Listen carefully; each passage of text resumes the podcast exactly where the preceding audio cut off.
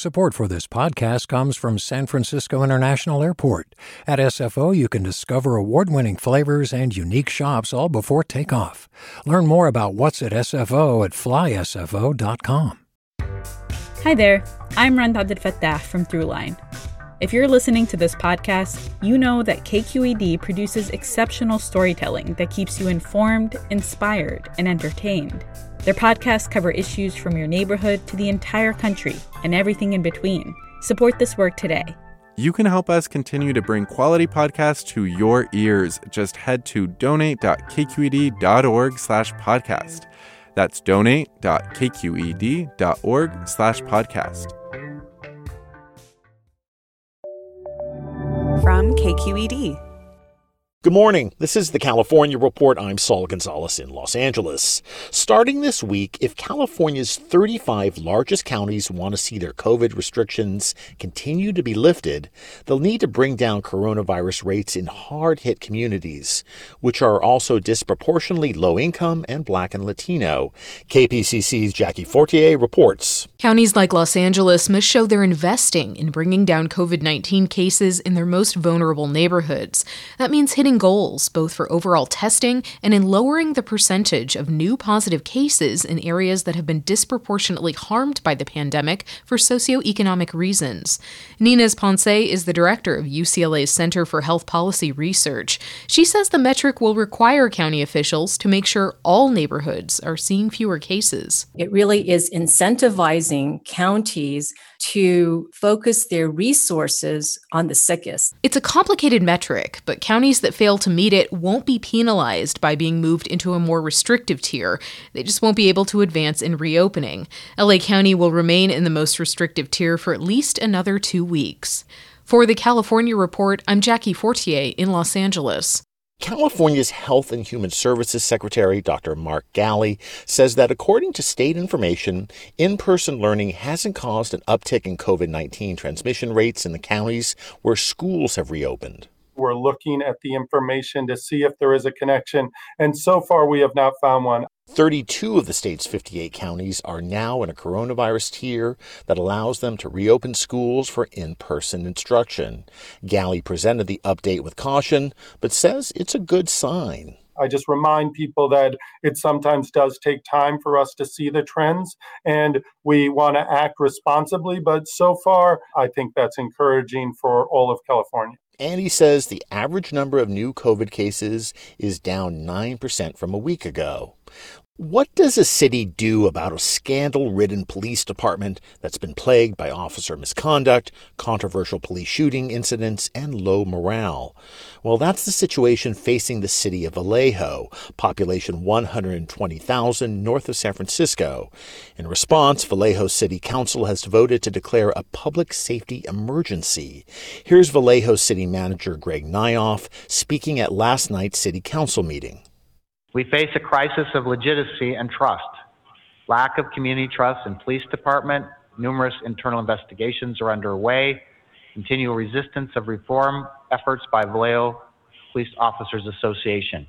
The emergency declaration is supposed to allow the police chief and municipal authorities to more quickly implement reforms and oversight and here in Southern California, there are also problems with integrity issues in law enforcement. A report written by the LA County Sheriff's Department's top civilian watchdog says a gang like group of deputies called the Bandidos is a powerful presence in the department's East LA station. The clique is accused of attacking other deputies and fostering an atmosphere of racism and sexism. LA County's embattled sheriff, Alex Villanueva, says the report is an effort to undermine the reputation of his department. Let's turn to this election season, which is drenched in really out there conspiracy theories, fueled, of course, by social media. So, now less than a month before Election Day, Menlo Park based Facebook has announced it's banning all QAnon accounts from its platforms, not just the QAnon accounts that discuss violence. More from KQED's Rachael Myrow. Facebook characterized this move as intended to bring its approach to QAnon into alignment with those for other militarized social movements whose posts have demonstrably led to acts of violence. QAnon is a loose umbrella term for a community of like minded conspiracy theorists convinced President Donald Trump is trying to take down a pedophilia ring run by Satan worshipping elite Democrats and Hollywood celebrities. The social media giant warns its dangerous organization's ops team will take a few weeks to execute this global ban on Facebook pages, groups, and Instagram accounts. For the California Report, I'm Rachael Myrow in Menlo Park. California's record breaking wildfires have destroyed many cherished local attractions, from parks to restaurants to wineries. But in Napa Valley, firefighters were able to save one local treasure. KQED's Raquel Maria Dillon explains. Fire crews laid hose lines around the Bale grist mill north of St. Helena. They cut down the mossy old oaks that bend over the wooden flume that brings water from the nearby creek, and then they kept watch for six days. It's a giant wooden building with grease, so it's basically ready to go. State Parks resource specialist Kate Green says crews took special steps to save the mill measures that sound a lot like a vigorous skincare routine. We had them apply protective coatings. We have foam and gel, re-wetting and reapplying that gel so that the mill stays hydrated and will hopefully resist fire. The 1846 mill still grinds grain for history buffs and curious tourists. Noah Stewart, historian for the state parks in this region, says it has a following in Napa Valley and beyond. It's a cherished resource by the community. Lots of school groups come through here. When the mill's running, it's a sight to see. And it's cogs and gears and everything moving. It's fascinating. With the help of state parks fire crews sent from San Luis Obispo and the Sierra foothills, the old mill is ready for field trips to come. For the California Report, I'm Raquel Maria Dillon in St. Helena. And it's been a very good week for smart Californians. Today it was announced that UC Berkeley professor Jennifer A. Doudna won the Nobel Prize for Chemistry, along with a French researcher. Doudna was recognized for her groundbreaking work in gene editing, research considered critical in finding ways to fight genetic diseases. Here she is last year talking to an audience about her early life. I started off, you know, sort of very humble beginnings. I grew up in a small town on the island of Hawaii and nobody in my family was a scientist. Uh, I, I didn't know any scientists, and I certainly didn't know any female scientists. Also, five Californians are among this year's recipients of MacArthur Foundation fellowships announced yesterday. The fellowships are often called the Genius Grants and are given to people who've made extraordinary and original contributions to a variety of fields. Hi, it's Terry Gross, the host of Fresh Air. We bring you in depth, long form interviews with actors, directors, musicians, authors, journalists, and more. Listen to our Peabody Award winning Fresh Air podcast from WHYY and NPR. Hey there, this is Brittany Luce from NPR's It's Been a Minute. KQED's podcasts like The Bay, Bay Curious, Mindshift, Right Nowish, and more all tell the stories of the Bay and beyond with reliable, human centered journalism. They aim to inspire, make you think, entertain, and expand your understanding of the place you call home. Here's how you can support podcasting at KQED. Showing your support is easy, and you can join Brittany in supporting KQED Podcast too at donate.kqed.org slash podcast. That's donate.kqed.org slash podcast. Let's turn to the election. Proposition 22 is one of the highest profile and hard fought measures on the November ballot.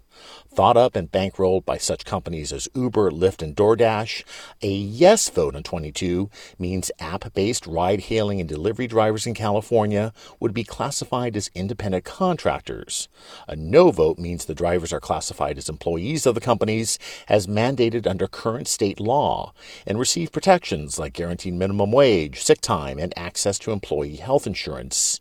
So, what do the drivers themselves think about Proposition 22? Well, they're divided. This morning, we meet drivers on each side of the debate. We'll start with Michael Cornacchia, a Prop 22 supporter who drives in LA and loves the freedom that comes with driving for Uber and Lyft.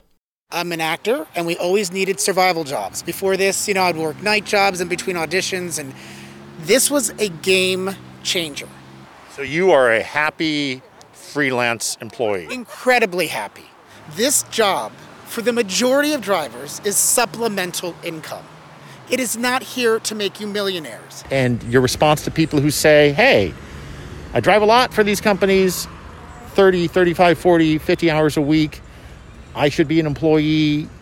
I'm not. I'm making survival wages now. Then, you say what? I say then what are you? Then you're not doing it right. You should be making good money doing this unless you live in a very small rural area where there's not that much business, then maybe you must get another job doing something else. But if you're in a big city like LA, there's absolutely no reason to make an incredible living, especially if you're living for working full time.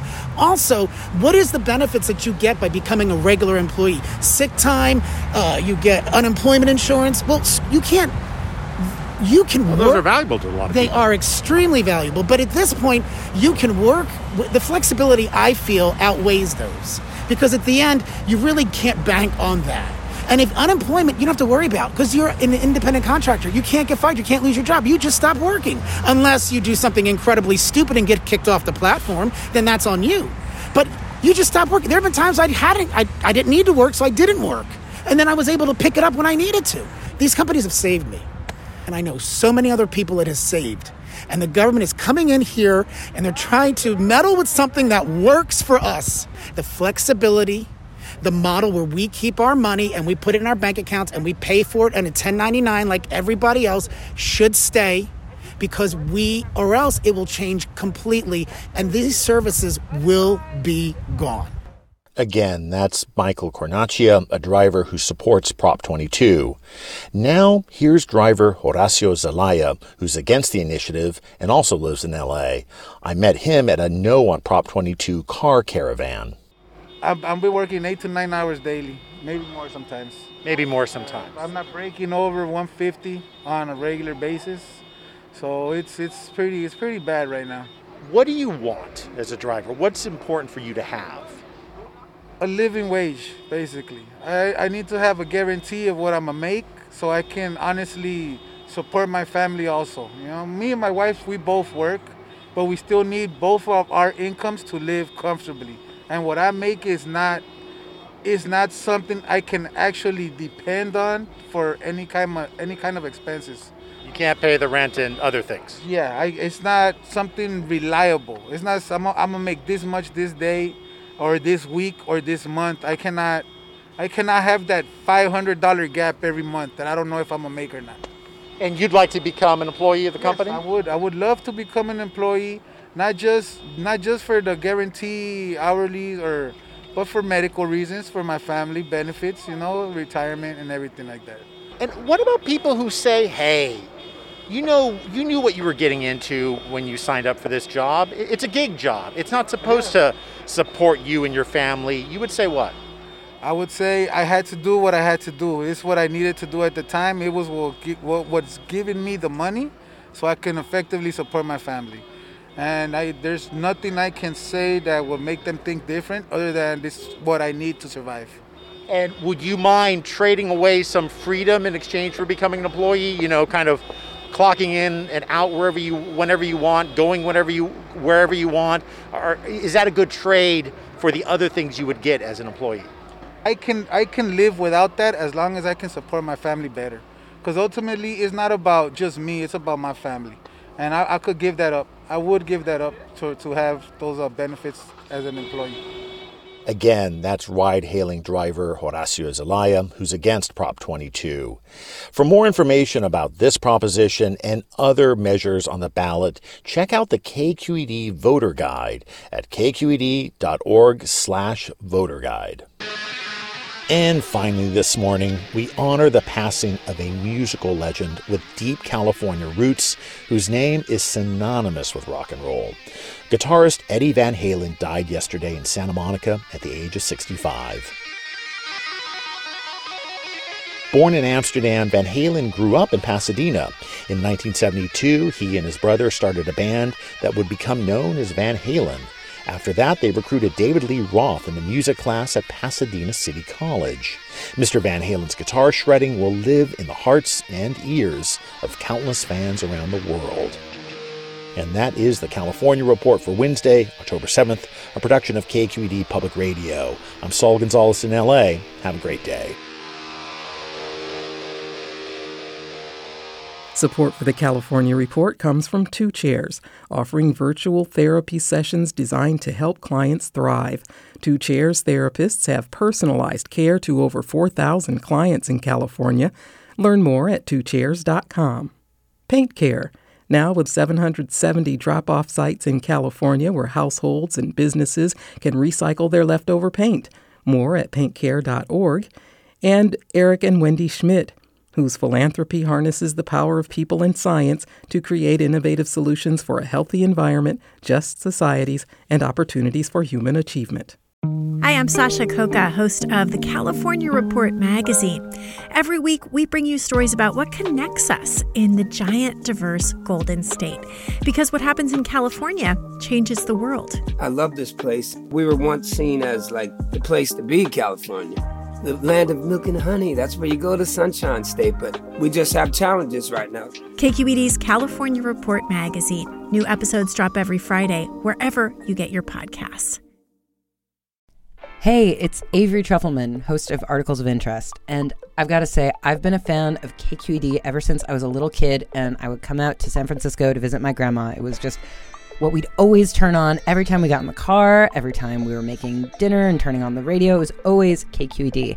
And then over the years, I've become a massive fan of KQED podcasts because this is local reporting at its best. These are answers to questions you've always wanted to know, interviews with exciting, unusual voices, necessary journalism, all told with love and care and artistry. And did you know that a majority of KQED's funding actually comes from members? It's just people like you and me supporting the programs they love while also getting access to cool events, behind the scenes footage, and so much more. If you want to sign up and be a part of this amazing community, visit donate.kqed.org slash podcasts to become a member today. That's podcasts with an S. Thank you for listening and thank you for your support.